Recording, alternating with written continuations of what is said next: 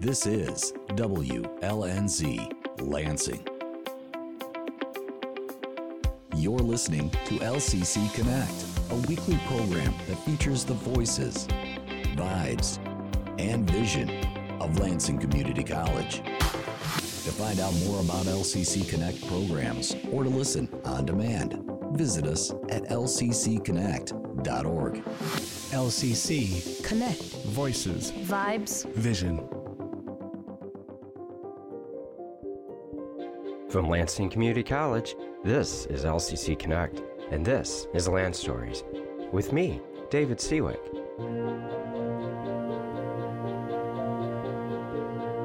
Each episode explores a different topic, such as the people, business, neighborhoods, communities, buildings, and other phenomena that make up the history of our college and our region. We tell stories, and in doing so, we connect the past to the present. Lansing Community College Land Acknowledgement. Lansing Community College occupies the ancestral, traditional, and contemporary lands of the Anishinaabeg, Three Fires Confederacy of Ojibwa, Odawa, and Potawatomi peoples. In particular, the City of Lansing and LCC reside on land ceded in the 1819 Treaty of Saginaw. In part two of a three-part episode series, I started out by reading the Lansing Community College Land Acknowledgement Statement, as I did in the beginning of part one. And this three-part episode series of Land Stories explores the land of the indigenous peoples of Michigan, in particular southern Michigan, where the city of Lansing and therefore Lansing Community College now sit, and the lands in the mid-Michigan region in general, that area of Michigan that we call mid-Michigan. Geographically, it is not exactly in the middle of Michigan, strictly speaking, but nonetheless, that is what that area is referred to now. And talking about the middle southern part of the Lower Peninsula.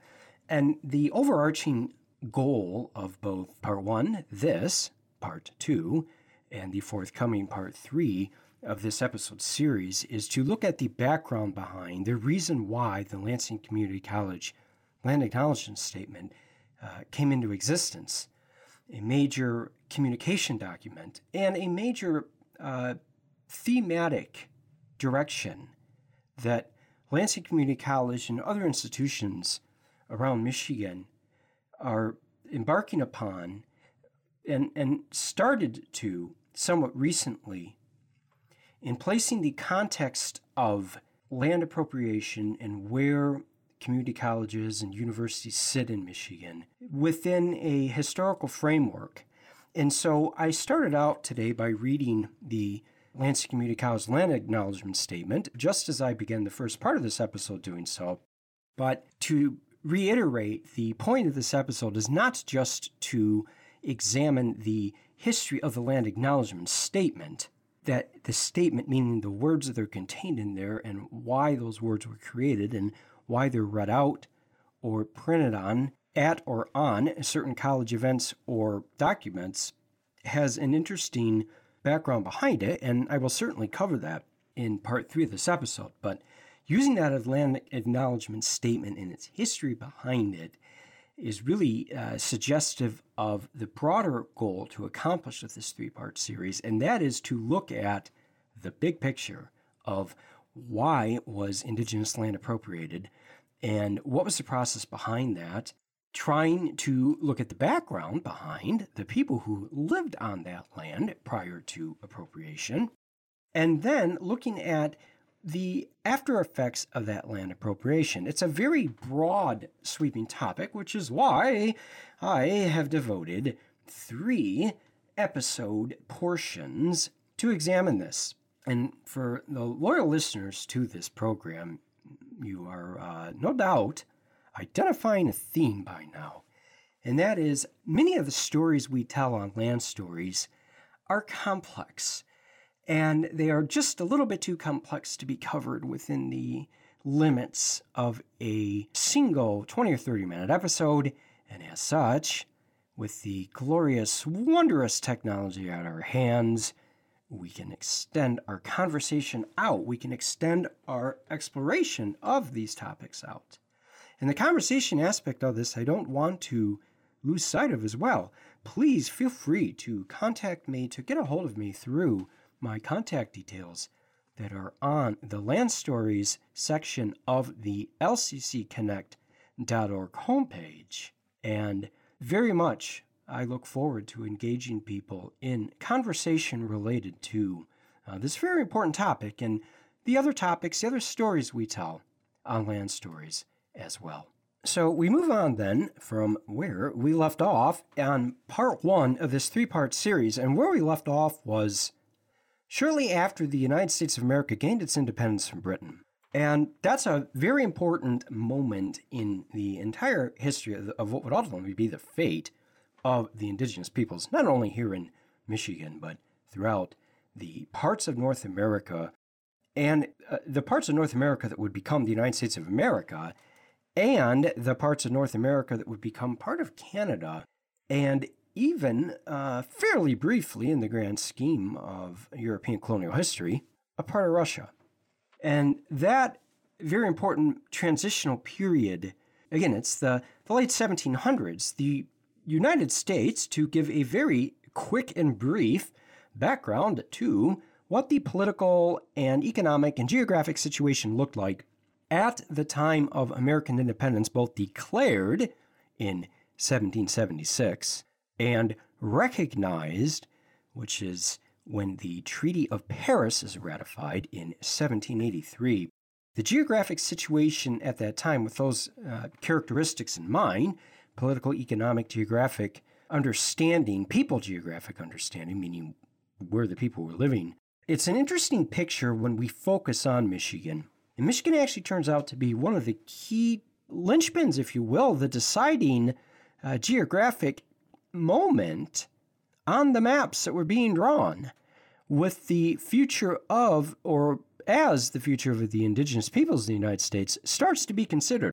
And to some extent, Michigan has this important role to play, geographically speaking, in the fate of the Canadian nation, too. The Canadian part of this story is actually vital to the American part of this story, and there are two reasons for that. One, because of the way the boundaries were drawn up and the political circumstances behind the way those boundaries were drawn up. After the British surrendered to the United States and the French, the Battle of Yorktown in October of 1781, but also because of events that would happen over the roughly 30 years that followed Lord Cornwallis's surrender to the American and French forces. That 30-year period of time, including the 2 years that passed between 1781 and the ratification of the Treaty of Paris in 1783, are very crucial in understanding ultimately how we get to the appropriation of indigenous lands and the reasons behind that and the aftermath behind that, that ultimately is a historical narrative that not only spans the decades and the centuries, but it's a historical narrative that is still being written because the indigenous peoples, no matter how hard white Europeans and later Euro-Americans tried to remove and exterminate indigenous peoples, not only from the lands of southern Michigan, but all throughout the United States. That effort failed. And the indigenous cultures survived. They survived through a degree of attempt at destruction that unfortunately we see all around the Americas and other parts of the world, too, from as not only an aftermath, but quite frankly, the intent of many colonial endeavors. And the word colonialism and the concept of colonialism has always had an interesting, really paradoxical role, or I should say, definition in American political thought, American political action, because the United States, of course, has always viewed itself as a nation that broke free of colonization. The British were our colonial overlords, as American history tells us, and then we liberated ourselves from that oppressive colonial regime through the American War of Revolution, the Revolutionary War, the War of Independence, and then the aftermath of that was a nation that emerges that sets itself up as a bulwark against European colonialism in the Americas. And in fact, a very important operating doctrine that directed American foreign policy throughout much of the 19th century, that would be the 1800s, known as the Monroe Doctrine, specifically was a declaration that the United States was going to be exactly that, a bulwark against European colonial influence in the Americas. But yet the paradox comes in with the United States viewing itself as an empire in the making when it comes to the North American continent.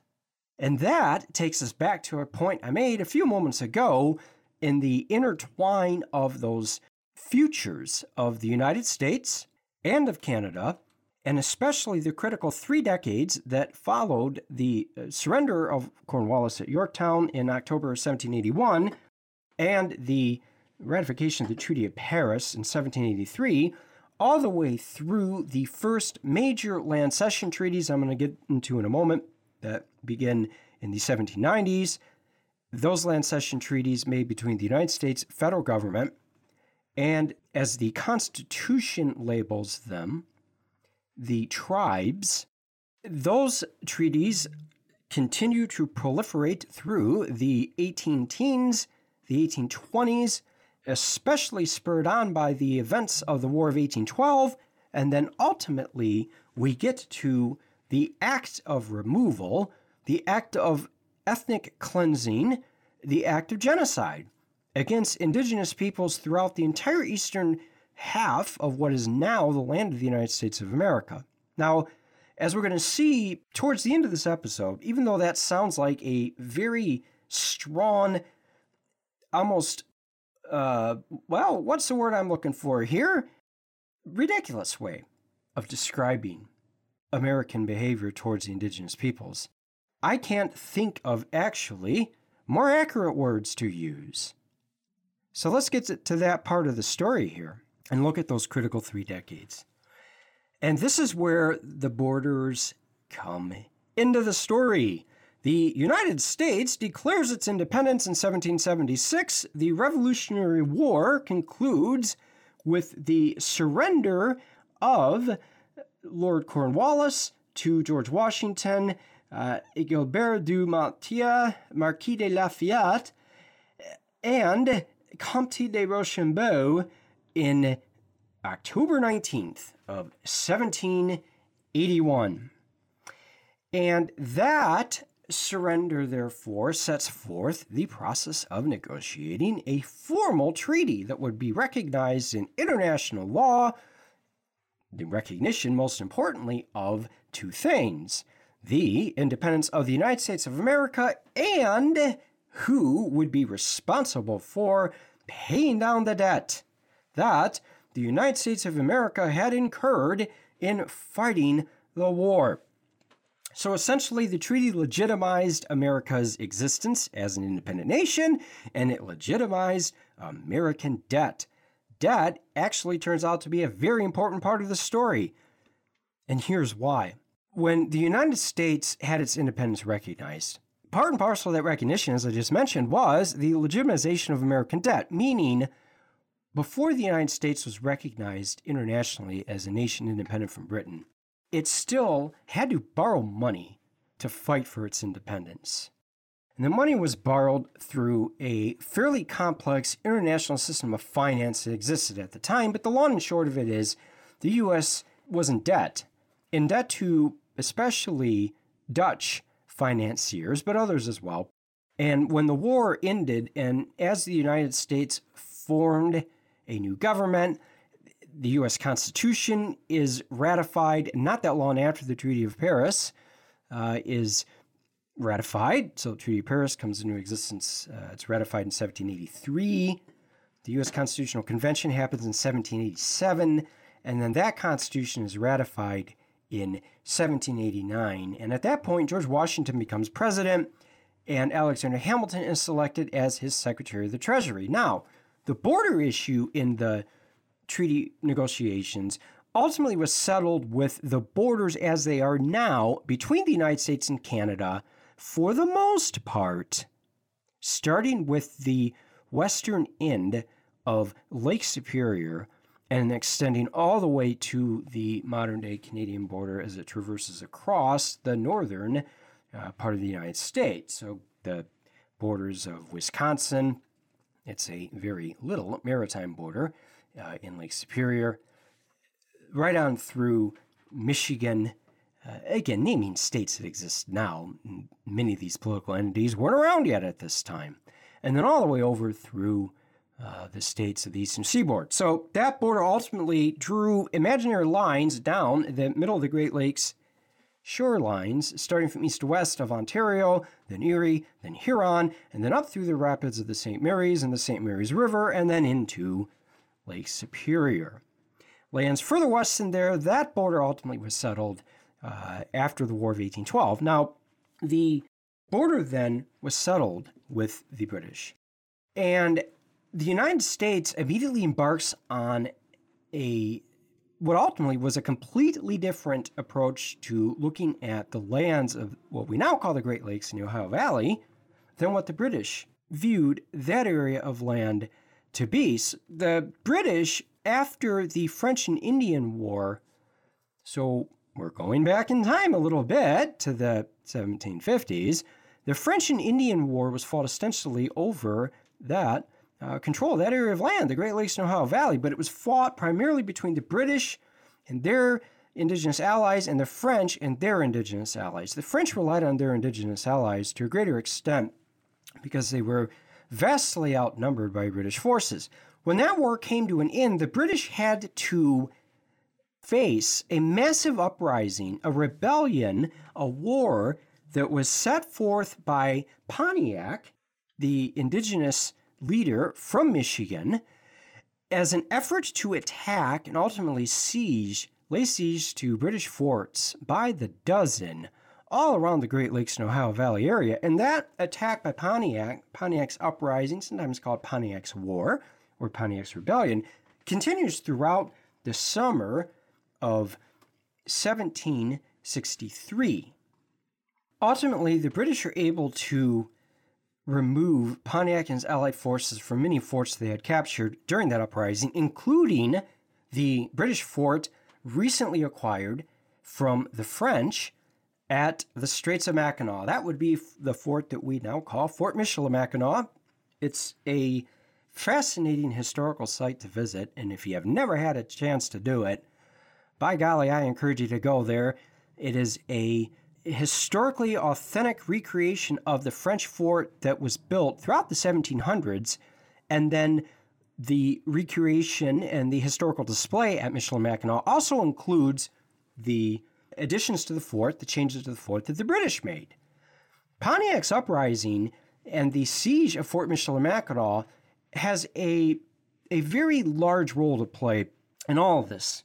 And the reason for that is the British, after making peace with the indigenous peoples, are only able to keep that peace by passing the Royal Proclamation of 1763, as it was called. And this proclamation was a set-aside, a very large set-aside, ultimately, of land that included all the Ohio Valley and Great Lakes region, as well as down into what would ultimately become the heart of the American South, Mississippi, Alabama, much of the modern-day state of Georgia, Florida, etc., that the British had to guarantee that they would severely restrict settlement onto those lands from white British colonists further east. Now, the aftermath of this proclamation, and thereby the aftermath of Pontiac's War, really is twofold in terms of the really big things that impacted the history of indigenous lands. Number one, this is the first time that Europeans, and we could group them with Euro-Americans for the purpose of this consideration here, seriously contemplate the idea of some type of a separation between quote-unquote settlers, that would be Europeans who were used to farming land and building things on it. Think back to the end of the last episode when we gave a consideration of European concepts of land usage and who had the right to be on it and who didn't, and how that compared to indigenous thoughts upon similar matters. And then also it set forth the idea that going forward, indigenous peoples had to be negotiated with. They couldn't simply be conquered. That is every bit as important as the idea of having a separation of lands that indigenous people shall occupy and lands that Euro-Americans shall occupy. And when the United States comes into existence, these concepts, separation and negotiation, they form the basis of how the United States looked at its quote-unquote Indian policy. I think a more accurate term to describe what was going on back then would be how the United States looked at its negotiations and its relations with its indigenous peoples.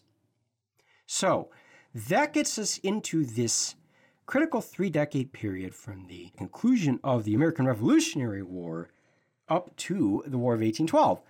And what happens during those 30 years is that American settlers set their eyes on the lands of the Great Lakes and Ohio Valley areas. And the United States government, unlike what the British government had done with the Proclamation of 1763, not only makes no effort to, or very little effort, to restrict settlement onto much of that land, but it encourages it. And it does so going back to settle the debt. That's right, the same debt that I mentioned mere moments ago. That would be the debt the United States incurred in fighting the Revolutionary War. Congress passed two laws in the 1780s that were actually passed before the Constitution was ratified under the original governing charter of the United States. That would be the Articles of Confederation. And those laws created a very complex and ultimately long-term process by which the lands of the Great Lakes region would be settled and the lands would be sold, and the process of settling the land and selling the land would ultimately lead to political organization, thereby the United States expanding its continental empire westward. And the reason why the United States had the opportunity or the reason to put together such policies is because of the boundaries that ended the Revolutionary War through the Treaty of Paris included an area of land that greatly exceeded that by which was most densely populated and constituted what we now oftentimes refer to as the original 13 states, formerly colonies. In 1796, the United States negotiates its first land cession treaty. And this ceded, meaning handed over to the United States federal government, much of what is now the modern state of Ohio. And land cession treaties, it was understood at the time, were required as a part of this long-term process of getting hold of opening for settlement all of this land of the Great Lakes region and the Ohio Valley region. And the reason for that is because the United States Constitution has a clause in it that stipulates the indigenous tribes, referred to in the Constitution as the several tribes, are to be negotiated with as Congress would negotiate and ultimately ratify or vote down treaties with other nations. Therefore, from a legal perspective, the United States government embarked upon a treaty-making process with the indigenous tribes in order to acquire their land. And that starts in 1796, and it continues on throughout much of the rest of the century that would follow, actually, the 1800s. And that is ultimately where we will arrive at the point of Indian removals. as they were called at the time. And I will reiterate a point I made a few moments ago. It has oftentimes been remarked upon by various scholars and commentators and other people that look at this period of American history that the United States, in forcing indigenous peoples like the Potawatomi off their land, in organizing massive removals of entire ethnicities of people, such as the Potawatomi removal, such as what was done with the Cherokee, the Choctaw, the Chickasaw, the Cree, the Seminole, in what has become known to history as the Trail of Tears, constitutes ethnic cleansing, or it constitutes genocide. The distinguishing factor between one term or the other seems to be the intent of those seeking to somehow remove, either by moving the people to another geographic location, that would be ethnic cleansing, or outright extermination of people through mass murder, that would be genocide. And at the same time, there are others who look at the Indian removals in the United States, such as the Potawatomi, as something that shouldn't be looked at as genocide or ethnic cleansing. And the evidence, if you will, given for those who favor that definitely less severe terminology usage tends to be that the government, they argue, that set forth the removals was more interested in moving people off their land than it was killing them. And second of all, if ethnic cleansing or genocide, the argument goes, are intended to be ways of forever removing all aspects of individuals off of one area of land so that it could be populated by another group or another culture, then what the United States government did fell short of that goal because indigenous peoples survive. In my mind, this is an exercise in arguing over words, and in doing so, we lose track of what actually happened and why it's important to know what happened. And as important as it is to ensure the terminology is adequate to the description of the event being portrayed, nonetheless, the important fact of the matter is looking at, in our case here, for this story, what happened to the Potawatomi, the other indigenous peoples of Michigan, but in particular those that lived in the lands that Lansing Community College now sits on as the focus of this episode. We shall do that and leave that discussion over terminology with the following in mind. Describing how something happened is very important in understanding what happened.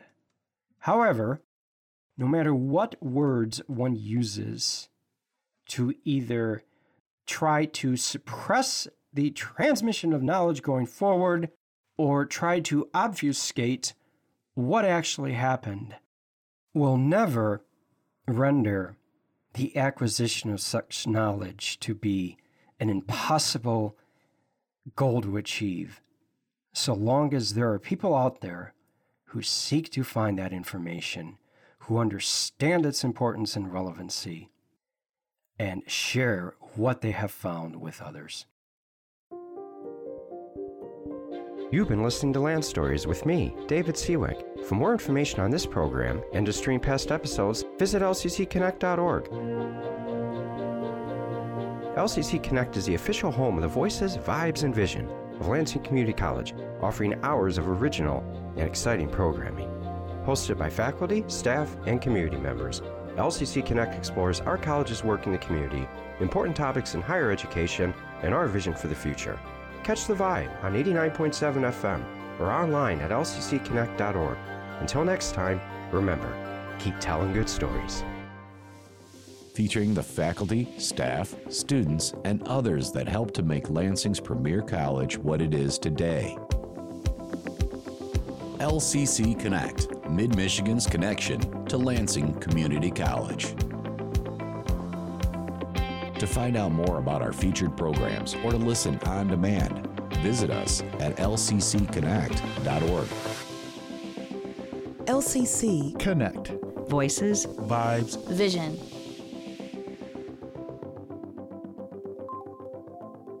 Michigan residents aged 25 or older may qualify for Michigan Reconnect, a program providing free or reduced tuition to students who have not earned a prior college degree. Reconnect students are responsible for books and fees. Visit lcc.edu/reconnect for more information. Hi, I'm Demi Lovato. I've always dreamt of using my voice to make a difference. What I didn't expect was that mental illness would get in my way. Living with bipolar disorder, there were so many times that I felt like I was alone. The hardest part was dealing with my bipolar depression. I finally hit rock bottom and decided to get help. Then slowly things started to change. For me, it takes speaking up, finding the right treatment plan, taking care of myself, and getting back to what I love. After finding the right healthcare professional and opening up to family and friends, I realized that bipolar disorder may be a part of my life, but it isn't who I am. Go on and try to tear me down. I will be rising from the ground like a skyscraper. Living well is possible. Even though sometimes it seems like hard work, you're worth it. Visit BeVocalSpeakUp.com to use your voice to make a difference. That's BeVocalSpeakUp.com. Hi, I'm Lisa Alexander, and I host a show called Who's That Star on LCC Connect. This show is all about an inside look at the LCC community, where you get a chance to meet our faculty and staff, plus learn about their passion projects at work and at home. You can catch Who's That Star here on LCC Connect or listen anytime at lccconnect.org.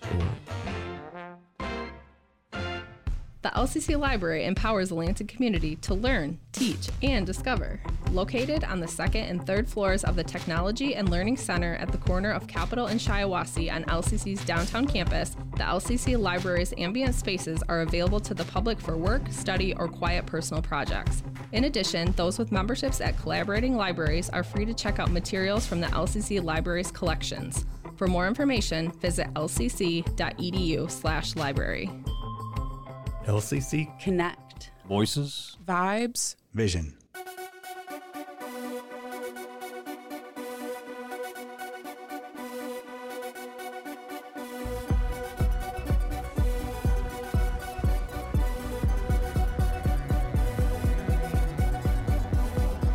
Hello, I'm Dr. Tanya Bailey. Welcome to Arts, Artists, and Advocates, a podcast-based broadcast. You can find content on demand at lccconnect.com. Go ahead, do it today. Arts, Artists, and Advocates is a series of conversations and performances that explore diversity, equity, and inclusion through the arts and activism. We're highlighting the work of people on our campus as well as in our community that's making a difference.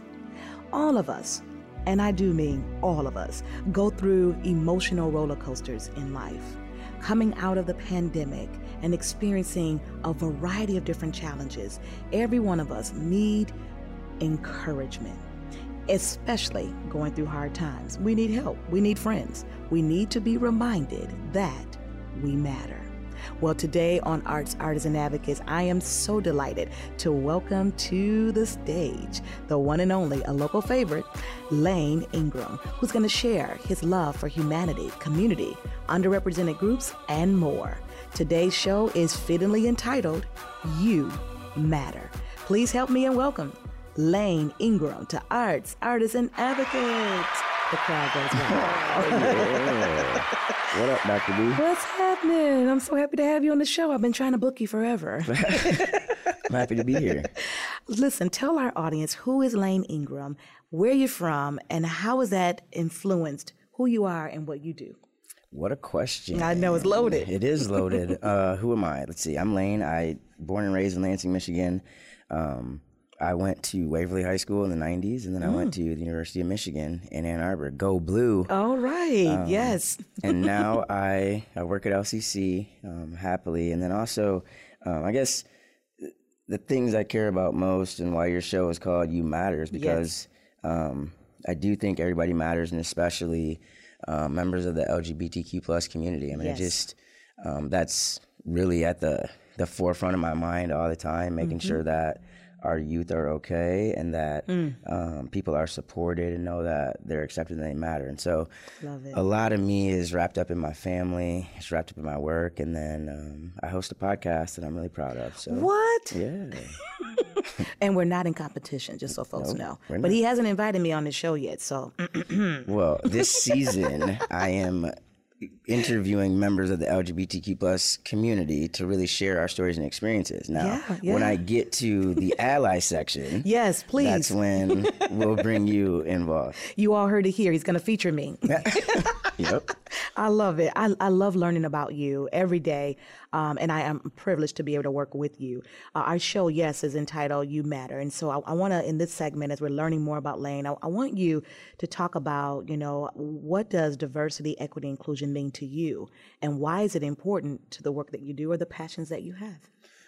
You know, diversity, equity, inclusion are everything, really. I mean, just in diversity is so important because it helps us to learn. It helps us to learn about people and cultures and places. You know, I had a boss who used to say there is a world elsewhere because we get so wrapped up in what our everyday is, and we forget that other people have different experiences and different lives, different religions, different weather. I mean, diversity is so important, and having an understanding of the fact that there are people that are different than you, and it's okay. Yes. And then equity, equity is hard for people to understand, you know, because you think about equality. You know, when I was growing up, equality was like the word. Right. And so when equity came around, it's like, well, what does that really mean? And what I want people to understand is that everybody getting something doesn't mean you have something taken away. You aren't. You know, letting people have things doesn't mean you don't also, right? We want everybody to be taken care of. And so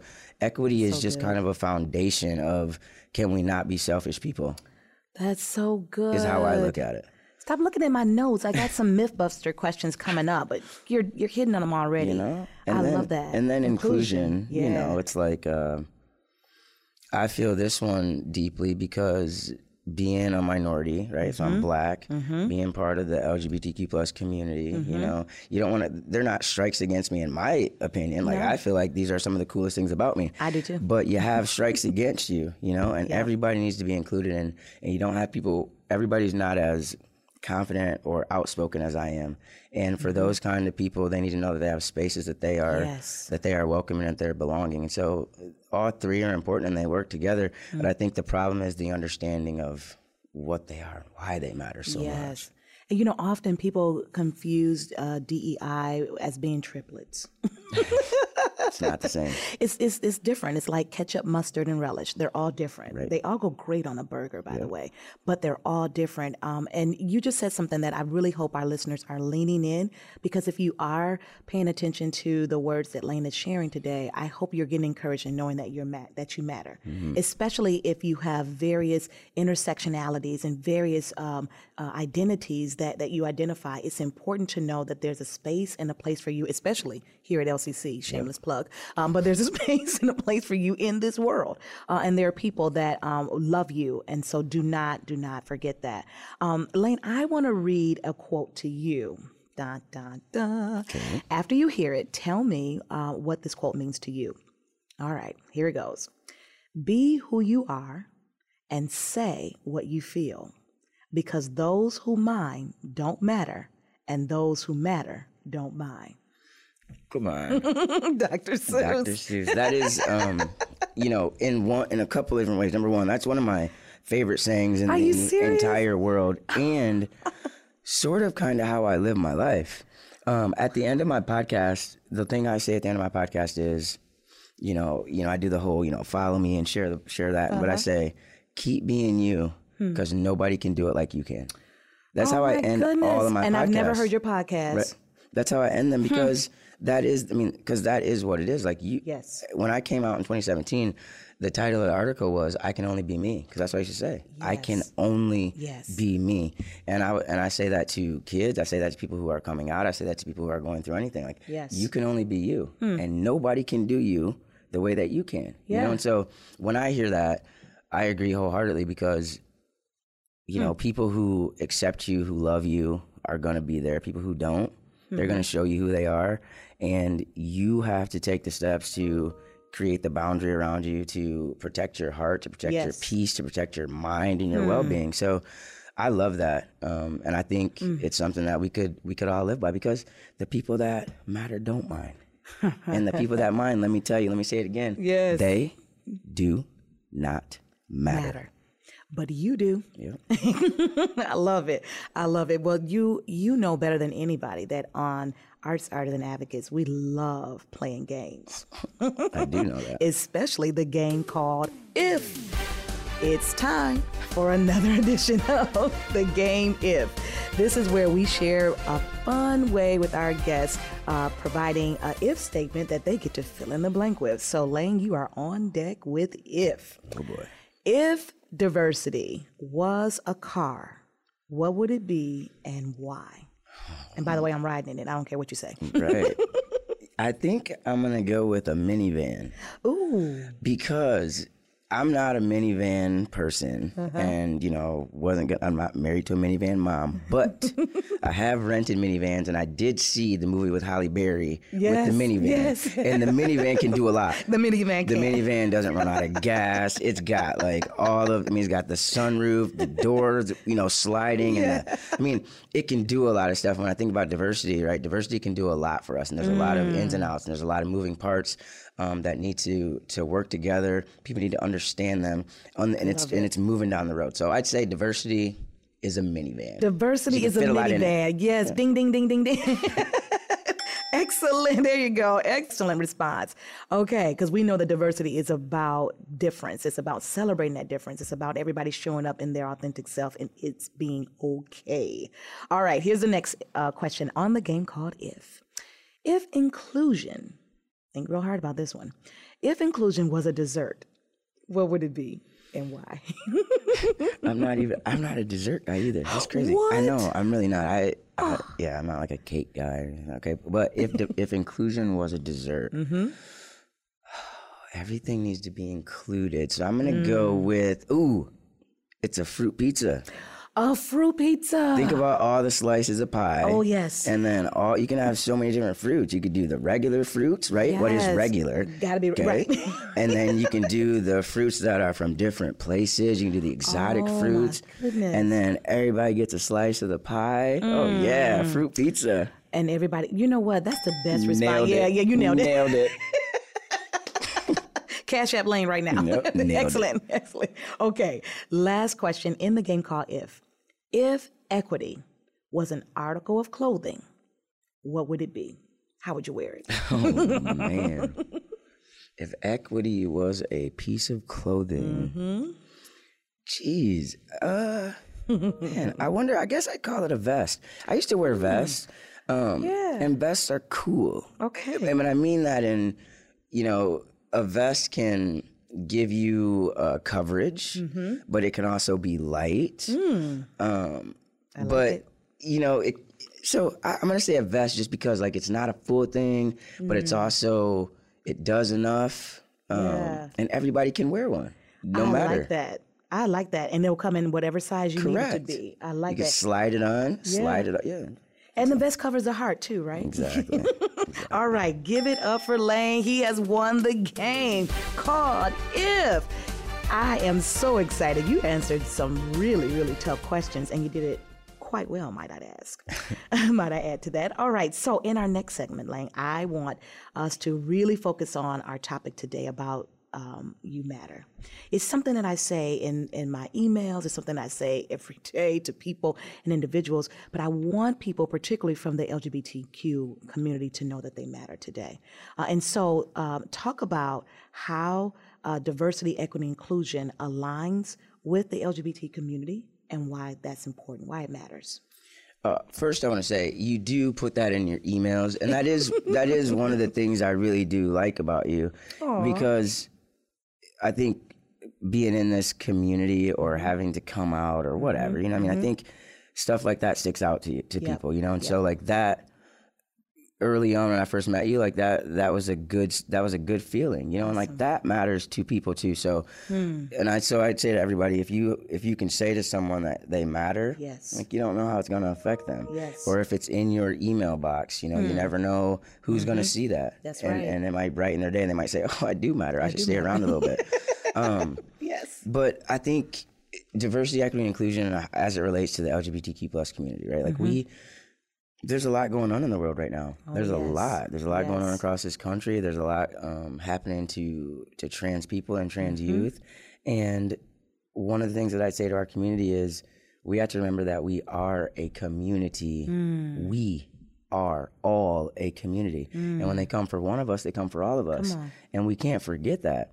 And I think that stretches across being Black. I think that stretches across, you know, any other minority group. Like when they come for one of us, we're all on the docket. And so the diversity among our group, among our community is incredible, right? Like, I mean, we're from every race, every background. We've been here in history for hundreds of years. When I think about equity and inclusion, I mean, we just aren't doing enough across the country and in society. And I think different pockets of society are doing okay. You know, educational institutions, you have to have some semblance of community and belonging and welcoming because your students and your lifeblood are from everywhere else, right? But in the business sector, in politics, in the places that are, you know, make determinations about our livelihood, we need to do a lot better. And so DEI is super important, but we as a community, we are DEI. And my, you know what I mean? Like we, like, I don't know how else we'd. We are. So. Ubuntu. It means everything. Which means I am because we are. First of all, thank you for saying that. And it's not just like a tagline for me with the whole phrase, you matter. I have been in so many situations where I haven't mattered. And for me, the seed forward is to tell somebody else that they do. Yes. And so thank you for that. And you are 1,000% correct. It is about the we, never about the me. When they do come for one, they've come for all of us. And I think if we begin to adopt that mindset that it's going to take all of us standing up for one another, speaking out, recognizing, right, that it's more than just this pocket of individuals or this group. It's about all of us. Yes. It's about humanity. So I appreciate that as well. I want to do a little bit deeper dive. Dive. This part of the show is really about getting comfortable with uncomfortable conversations. And one of those things is about race and identity. And so I want to ask, what was your earliest recollection of your racial identity? You know, it's funny when you talk to a trans person about uncomfortable conversations, we've had a lot. So there's no real uncomfortable. Yeah, there's nothing uncomfortable over here. You know, this is a funny question. I'm going to give you two answers for it. Great. Because obviously as a Black person, for me, I'm going to say maybe not obviously, but it happened pretty young. And I remember I was in this store. I was in Dots. And Dots. Right, oh, you remember Dots? Oh, my gosh. And it's even funnier now that I was in Dots and I'm like a 41-year-old Black man. But okay. I was maybe, you know, 10, 11 years old. I was in Dots. And this sales lady was following me around. And I just kept thinking to myself, I knew what she was doing. And so I was just kind of being silly with it. Like, because number one, I'm not going to take anything. Number two, like, get out of here. Right. But I'll never forget just being like, is this lady like really following me? What is this happening? In Dots. And so that was really the first time that I was like, a little Black girl is a problem for you. And so now that question is even funnier, not funnier, but it's even, it resonates a bit more because walking through the world as a Black man is much different than being a Black woman. And so, and I can tell you that as a fact. Yes. It is. Yes. Just the way that people interact with you when they first meet you, the way that there's a little bit of apprehension just because of how you look. And that was shocking too. And so I'd say, you know, the first time I was maybe 10, 11, 12. And then the second time I was maybe 37, 38. Wow. You know, because by the, you know, when I started presenting, that's how old I was. And I can recall like the change in atmosphere. Yeah. when I'd be around people who were of a different race than me, walking around as a black man. And I'm very aware when I'm driving around. I'm very aware when I'm just around in general. I'm very aware of how I look. Yeah. It just is what it is, unfortunately. And so, and that wasn't the case before. Yeah. Oh, I love it. See, this is why I love arts, artists, and advocates. We talk about real stuff here. Yeah. I want to dive deeper and go into stereotypes, because you know that's a thing. Describe a stereotype, and you can choose two. I'll be kind, if you like, that about your culture, about your identity, that you would want to demystify. This is going to be great. I can do two, right? Because I've got a couple things. I mean, so let's take trans people to start. I'm just going to hit you with the big one right away. Go for it. Trans people don't transition for any type of advantage. Let me just throw that out there. Let me say that out loud. Trans people do not transition to win a medal. They do not transition to win awards. We do not transition for notoriety. Nobody does that. People transition because it's who they are. They transition because it's supported by over 20 medical organizations. And they transition because that's who they're supposed to be. And so it's really hurtful to see people talk about, you know, trans athletes who have transitioned just to get an advantage. And like, those people are the bravest people you'll ever meet. Like, can you imagine being the first person to compete as a female? So to me, you know, that trans swimmer is a hero. I mean, she's so brave, and she won't be the last. And you don't take that amount of scrutiny. You don't stand in front of all of these people and be ridiculed and have your business put out there because you want to win a medal. Come on. And that's a fact. And that's a fact. Come on, you have debunked and demystified that stereotype. Yep. Ding, ding, ding, ding, ding, ding, ding. You got another one. Yep. Come on. And I mean, I guess I'd say, just from being a black person, you know, there's a lot of stereotypes. And I don't know. Let me ask you this. Do you agree? I think stereotypes come from somewhere. I do. No, they do. They do. Yeah. They 100% do. They do. Because a person somewhere did this thing or something like it. And I'm okay with that. Yeah. Stereotypes come from somewhere. Right. But as a black person, and especially right now, you know, maybe it's not a stereotype. Maybe it's just the way that society is looking and wanting to go backwards. But like, we are not less than anyone else. We are a little louder in the mic, right? We are not less educated. We are not from broken homes. If we don't have two parents in our household, we can still go forth and be successful. Like, these are things that, you know, you can try to beat this drum if you want to, but this is a new age of people who aren't going to stand for it. And not saying that our people before did, but they didn't have as much power as we do now. They didn't have as much influence. They didn't have as much money. They didn't have as much property. Come on. And so I'm at the place in my life, you know, where I don't know if it was turning 41 or what, but like, you can't come at me with any nonsense, because I'll bring both my education and my experience to the table. Come on. And then what? Yeah. You know, I like when I don't like it. And I'm going to say this, but like, when I walk into a place and I know that somebody's judged me on just, in their mind, I'm just a black guy, right? Right. But then they're like, oh, you went to the University of Michigan? Oh, you're a professional athlete? Oh, you have your master's degree? Oh, you work in the president's office?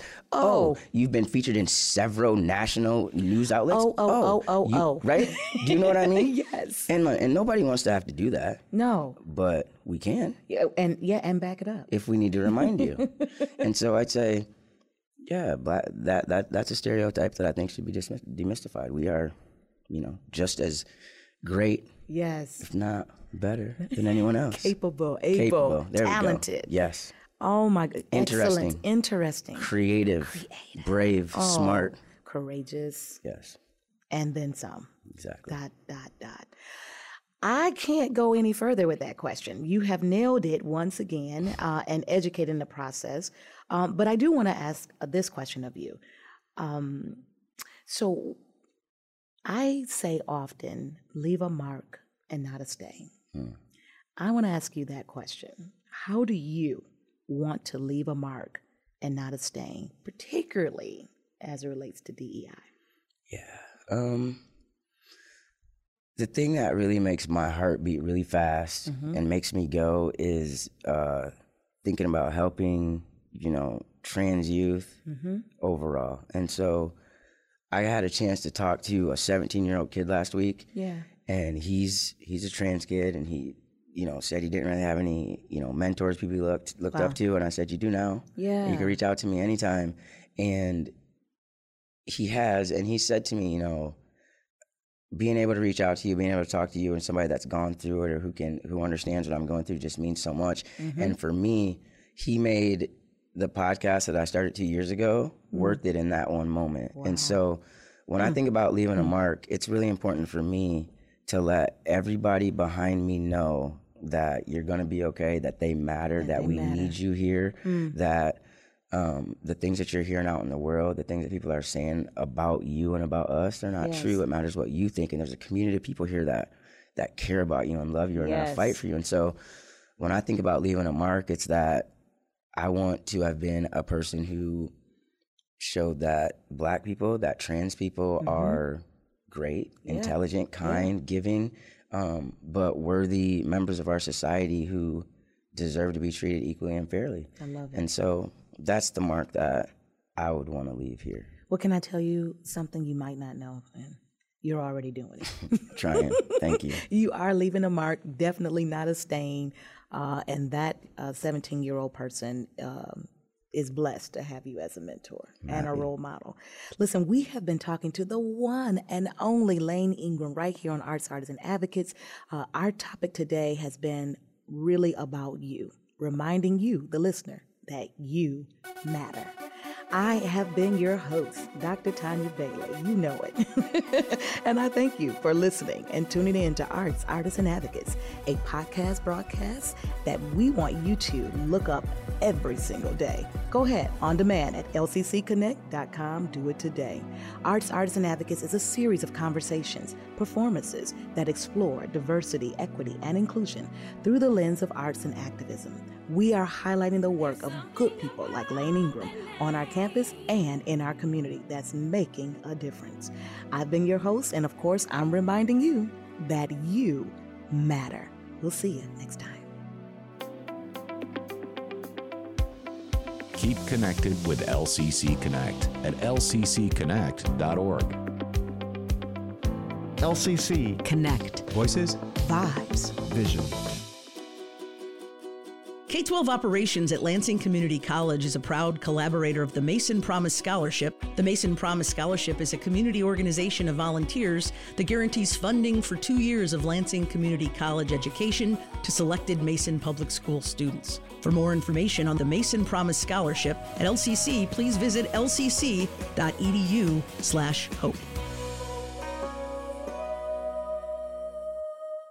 I didn't want to talk. She just sat with me. That was all I really needed. We got back, and of course we went to different cities. One day he called me out of the blue, and it's comforting to know that I always can count on him to have my back. We hadn't talked for a while, and then she texted me, and we went for a walk. She called me from time to time. I really didn't think I needed any help. I was away from my family during the holidays, and a friend invited me to their house for dinner. It really meant a lot. He knew I was having a rough week, so he asked me to go fishing with him. My friend knew that I didn't want to go out, so she brought me dinner instead. It took me from being really depressed to feeling like somebody cared. It gave me some hope. Just that one text. Be there. Your call, your presence, your words, your support. Be there and help save a life. Learn more about preventing suicide at veteranscrisisline.net. The Modern Warehousing Program through the Job Training Center at Lansing Community College is an industry-led program that prepares individuals for frontline material handling and supply chain logistics positions in medical centers, fulfillment centers, warehouses, and factories. Those who complete this program earn multiple employer-recognized certifications in 6 short weeks and get a chance to meet with local employers about their future. Visit lcc.edu/JTC training. This has been a presentation of LCC Connect, a weekly program that features the voices, vibes, and vision of Lansing Community College. All shows featured on LCC Connect are recorded at the WLNZ studio, located on LCC's downtown campus. Each program is podcast-based and can be heard anytime at lccconnect.org. If you or someone you know would like to be a guest on one of our shows, connect with us by emailing lcc-connect@lcc.edu.